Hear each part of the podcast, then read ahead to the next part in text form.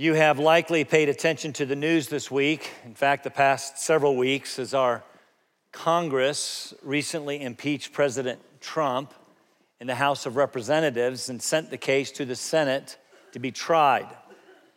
If you've not watched, the two charges against the president include abuse of power in pressuring Ukraine to investigate, investigate Joe and Hunter Biden and secondly, obstruction of justice in not providing documents requested by the House in their investigation.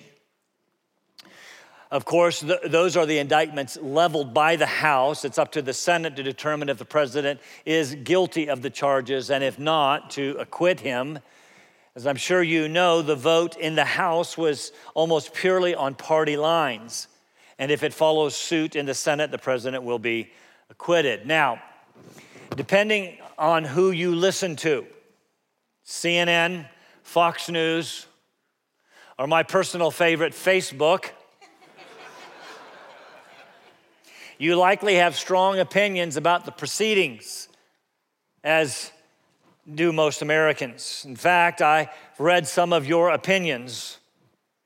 Your opinions. Are you nervous? I'm not going to read them on Facebook. The question for us is how do we respond in the public arena to such proceedings? Perhaps a better question how do we respond and preserve our Christian witness in the public arena? Or does that matter?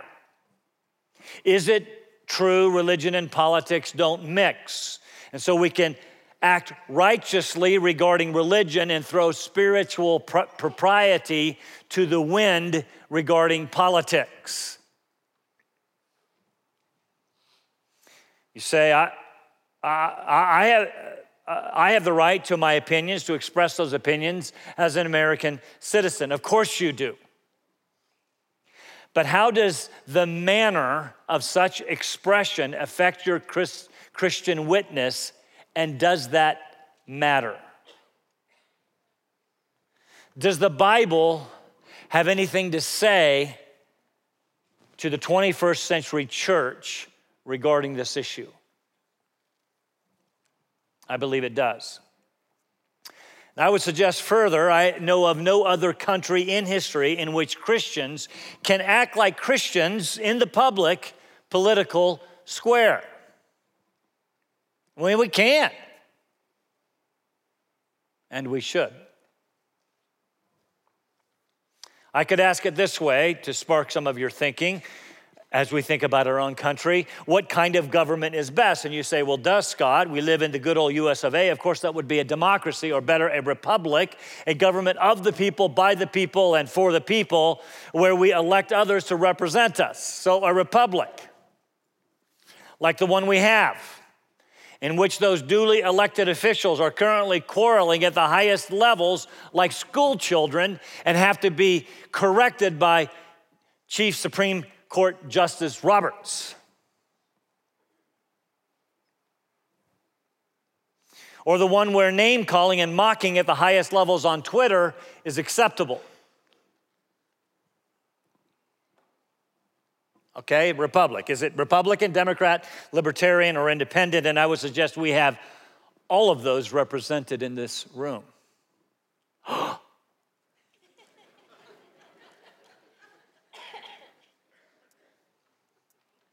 you say, oh, well, I'm more of a socialist anyway. Maybe not communism, which is just really a guise for totalitarianism, socialism, where we look out for the laborer where we all share equally. I won't get into all of the philosophical and historical reasons why a forced redistribution of wealth and mandated equality has yet to, pro- has yet to work. Many of you are better suited to the task, but it does appear to have its problems. Okay, how about no government? Anarchy. Maybe Antifa is right. You know, where no one is really in charge, where all just agree to get along, eliminate laws, and allow the natural goodness of people to come to the fore, like Antifa. Will that work? Probably not. Or, okay, how about a monarchy? You know, divine right of kings. Or better yet, how about a theocracy? That's where we're headed anyway, where the King of Kings and Lord of Lords rules. You may be interested to know that there are some groups out there that are committed to what's called a theonomy, of bringing God's rule to earth right now by obeying the Ten Commandments. But here's my question. Uh, until then, how uh, uh, uh, uh, this rule of law based on religion? Which one? Islam, Sharia law? We'll have a burqa cell in the atrium after the service. What about the law based on the Ten Commandments? Yeah, maybe we should post them in the courthouses and public buildings. After all, our country is founded on the Judeo Christian ethic, right? The only problem with the law is people can't keep it. That's why we need courthouses. Which is why we need the grace and forgiveness of Christ under the new covenant, you see. Maybe deciding which form of government is best would be a bit challenging. Although, to be clear, I am to be clear, I am deeply thankful to be an American. I don't think I've ever missed a general election in my life. But again, back to the question what is our response as Christians toward government, regardless of form? Whether we live in the United States or Iran or Russia, they have Christians, you know, or, or China or Cuba? Again, that's a better question because the Bible actually tells us. We've been in a study of 1 Peter. We, we know it's a, uh, a letter written by Peter to Christians in Asia Minor, modern day Turkey. They were facing opposition so he writes to encourage them, reminding them, them of their great salvation and their fellowship together, together, their love for one another as believers. We finally gotten to the body of the, the, the, letter last week, and he's turned his attention to how to live, not now within the church, but without. That is, how do we live among unbelievers, especially um, those who oppose us? We looked at the introduction to this topic last week. The umbrella verses actually go from chapter 2, verse 11 to 4, verse 11. Uh, and we read these verses. Beloved, I urge you, as aliens and strangers, stop right there. That's the first thing that we need to remember as we are living in a country not our own. We don't belong here.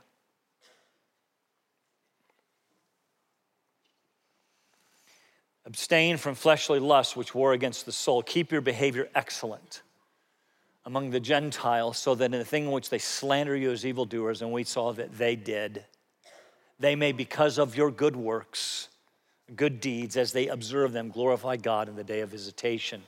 Keep your behavior excellent. The word is beautiful among the Gentiles, unbelievers, so that even though they mistreat you, slander, ridicule, oppose you, they may see your good deeds and glorify God when He returns. I suggested that means they will be attracted to the Christian faith by your beautiful life and believe the gospel and glorify God by their, by their faith when He comes back. Our good lives can actually be used by God to draw people to Himself.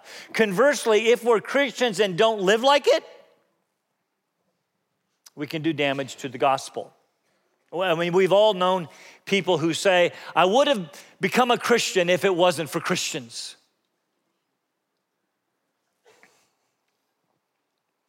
Now, to be clear, people are not the enemy, these Gentiles. They are held captive by the enemy and by their own sin, as we once were. Our desire should be to live such beautiful lives before them that they want what we have. So now, Peter tells us what these beautiful lives look like.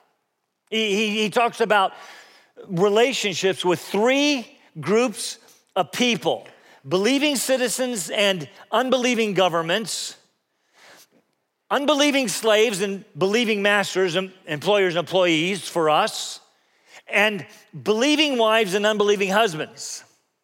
And in the middle of all that, he gives us the wonderful and challenging example of Jesus himself. That's two weeks from today, Lord willing. I can hardly wait. And we're going to see some words or some concept, concepts repeated honor or respect, and the S word submission. Now, I know that's not a popular word today, especially in a culture which highly esteems independence, liberty, freedom, and rights. But if this is God's eternal, eh, inspired word, and it is, then it speaks to us as much now as it did to the people in Asia Minor. It is not outdated, it is not archaic.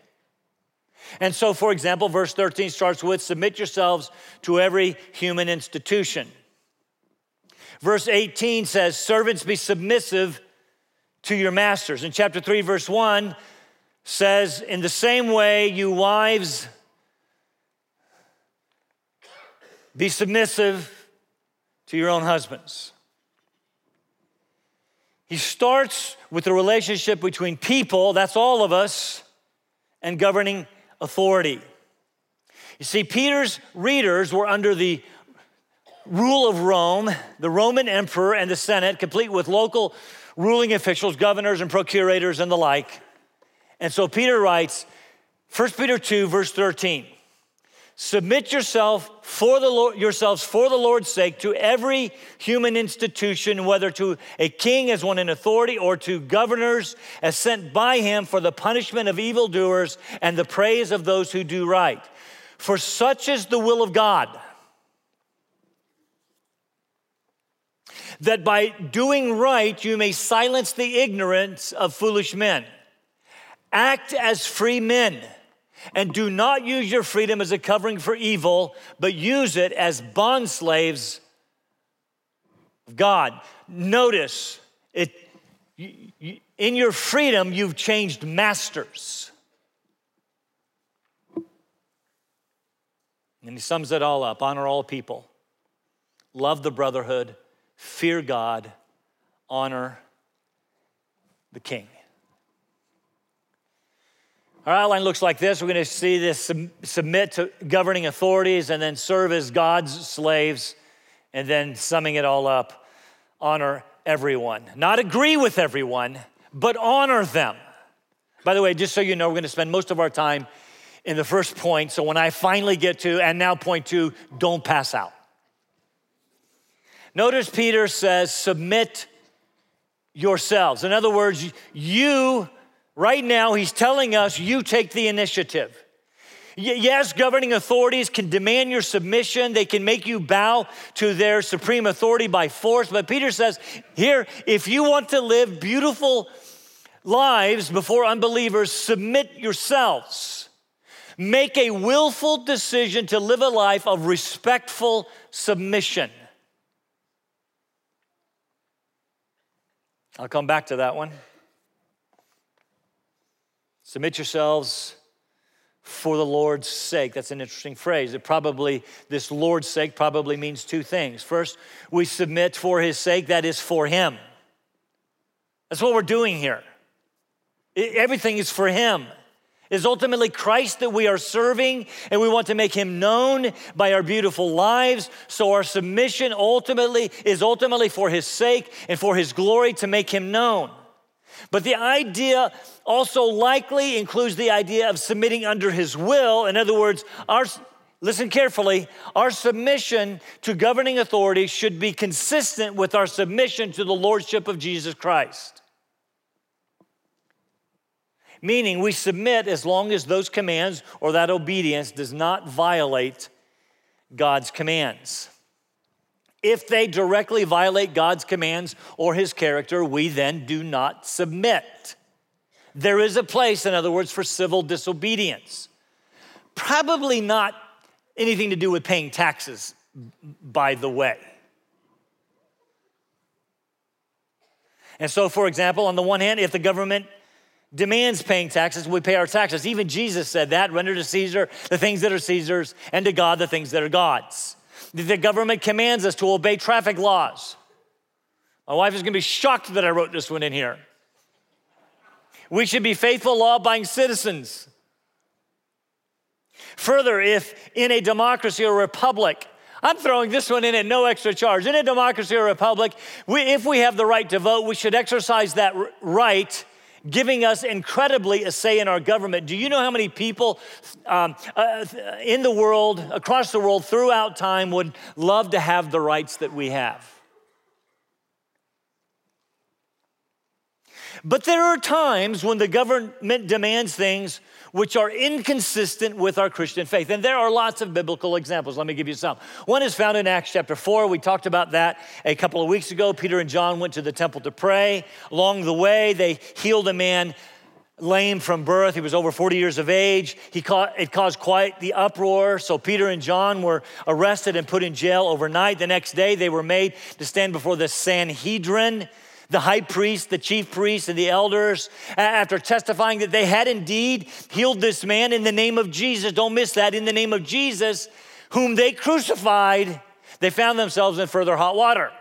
And so we read these interesting words in Acts 4. But when they, the Sanhedrin, had ordered them to leave the council, they conferred, they began to confer to, with one another, saying, What shall we do with these men? For the fact that a noteworthy miracle has taken place through them is apparent to all who live in Jerusalem. We can't deny it. They had done something good, you see. And we can't deny it, the guy's walking around. But so that it will not spread any further among the people, let us warn them to speak no longer to any man in this name. Now you have to you have to know that Rome granted local governments, i.e., the Sanhedrin, which was the Jewish ruling body, limited power, limited authority. They had the full might of Rome behind them in such matters. They had the legal authority to make such a command. So, what would happen? After all, the last thing Jesus told his disciples before returning to heaven was to take the gospel to all nations to make disciples of Jesus. So, what would they do now? Listen, it is not too much to say that Christianity hung in the balance. Clearly, the command of governing authorities, the Sanhedrin, contradicted the command of Jesus. And when they had the Sanhedrin, the council had summoned them, they commanded them not to speak or teach at all in the name of Jesus. But Peter and John answered and said to them, Whether it is right in the sight of God to give heed to you rather than to God, I love the way they said that. You guys decide, should we obey you or God? You be the judge. For we cannot stop speaking about what we have seen and heard. When they had threatened them further, they let them go, finding no basis. Remember, they'd only done something good, finding no basis uh, on which to punish them on account of the people because they were all glorifying God for what had happened. The, the people had observed the good deeds, you see, and they were glorifying God. that's, that's how we're supposed to live. The Sanhedrin commanded them to do something that they could not do. We cannot stop speaking about Jesus. And by the way, you should know that they did not. And most of the disciples, I think it's 11 of 12, gave their lives for disobeying this command.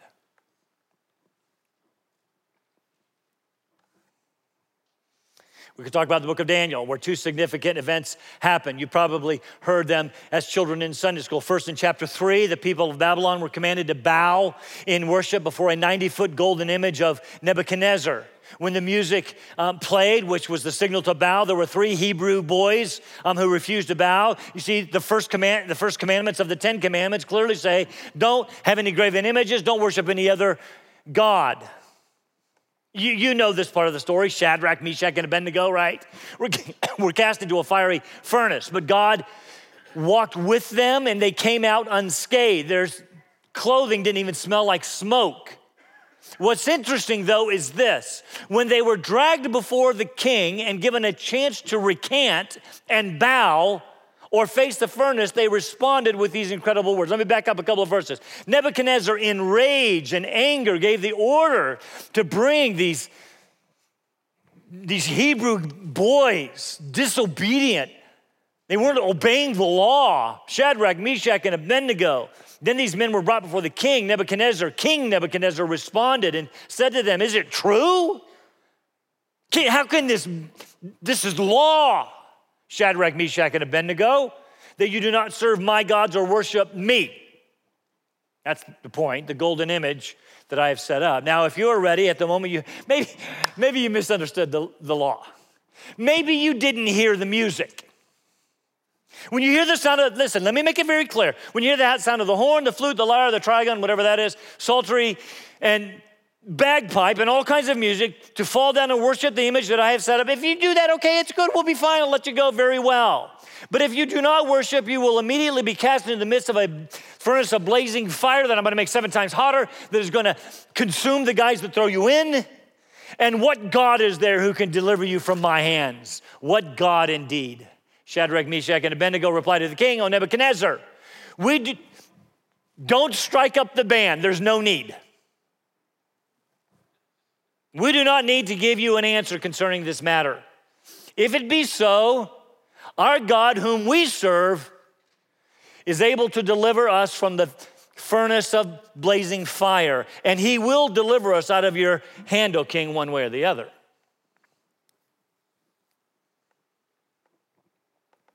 But even if he does not, let it be known to you, O king, that we are not going to obey the law. We're not going to serve your gods or worship the golden image you've set up. Do, do you see? Our God is able to deliver us from the fire, but even uh, if He chooses not to, know this we will not obey the law. We will not bow down and worship the image. Come what may, we will obey God rather than men. Last one, real quickly. It happened in Daniel chapter 6. Everyone in the Medo Persian Empire, this was after Babylon, Nebuchadnezzar's passed off the scene. The Medo Persian Empire is commanded to pray to the king for the next 30 days. Everyone, uh, anyone who prays to, to God other than King Darius would face the lion's den. You know that story. Daniel prays. He, he spent the night with the lions, came out unscathed.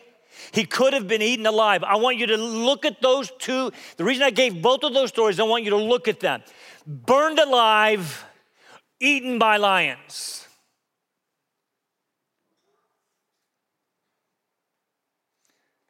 Daniel could have been eaten by lions, as many Christians later were when they refused to recant their faith in Jesus and bow to the Roman emperor, thrown to wild beasts and devoured. They were dipped in pitch a flammable material and burned alive. Serving as torches for Nero's garden parties.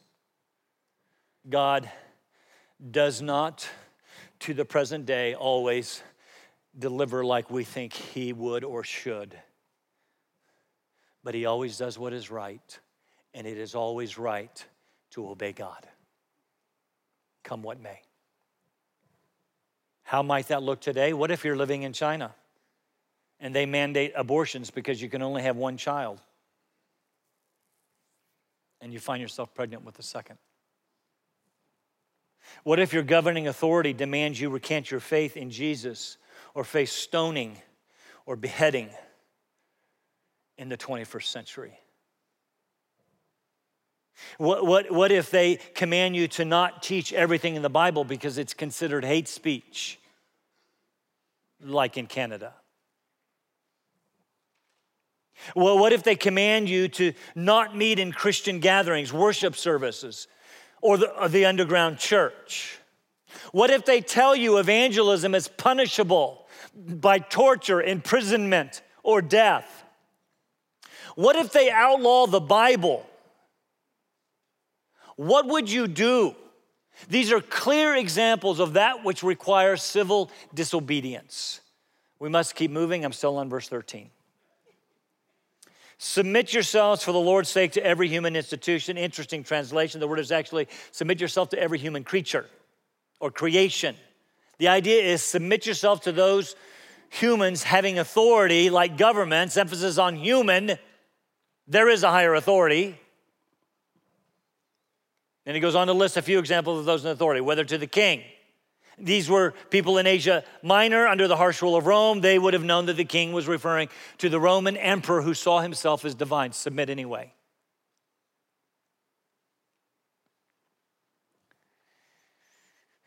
If our dating of the letter of Peter is right, then he wrote when either Claudius or Nero, 40s and 50s, were emperor. Both of them, by Christian standards, were awful emperors. Nero's the one who started the fires in Rome and blamed it on the Christians. He's the one who started the first official persecution against Christians. He's the one who had them arrested, sewn up into uh, animal skins, and thrown to beasts in the arena.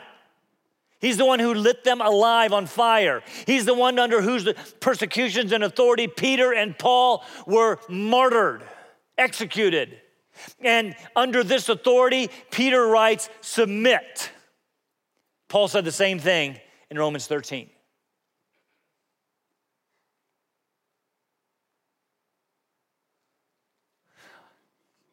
All of a sudden, it makes Schiff and Pelosi look tame.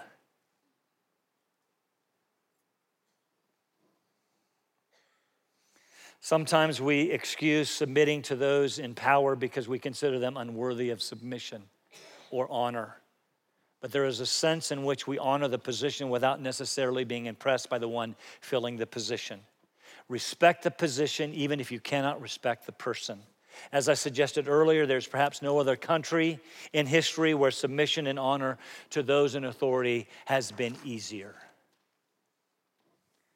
So, this submission, whoo, gotta move fast. So, this submission is due the highest authorities down through their designees, governors. The entire structure and hierarchy of government deserves our faithful, honorable, faithful, honorable submission. After all, Peter tells us they are sent by the king to govern, to maintain some semblance of order. Governments generally, generally punish evildoers, that is, those who break laws and praise those who do right. That was more common back then. Governments uh, more readily recognized good behavior. They would erect statues, you know, things like that. We see it every once in a while when award, uh, medals are given to soldiers, medals or certificates of honor given to c- citizens. The point is here's the point be like those who deserve praise from governing authorities rather than those who are considered evildoers. Immediately, I know your objections. You say, what if we don't like those who govern and we especially don't like their laws? It does not matter. Almost any government is better than anarchy. And ours is to submit in as much as those laws, in as much as those laws do not contradict God's commands. Whether we like those in power or not. Nero or Constantine, the one who legalized Christianity. Nero or Constantine, Democrats or Republicans. It has been rightly noted, I believe, that the church often calls for prayer for Republican presidents and simply castigates Democratic or Democrat presidents.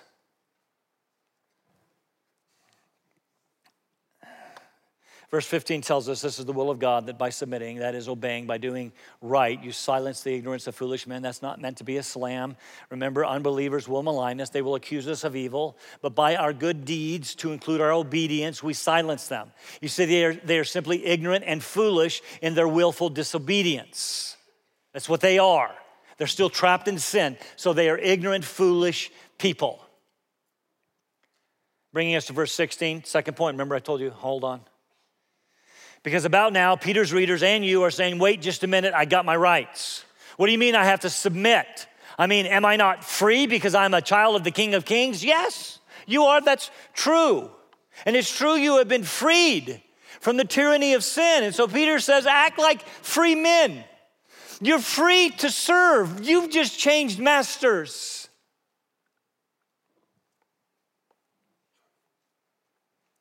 Act as free men because you are, but don't use your freedom as a covering for evil in the context. Don't use your freedom as an excuse to not submit to those in authority.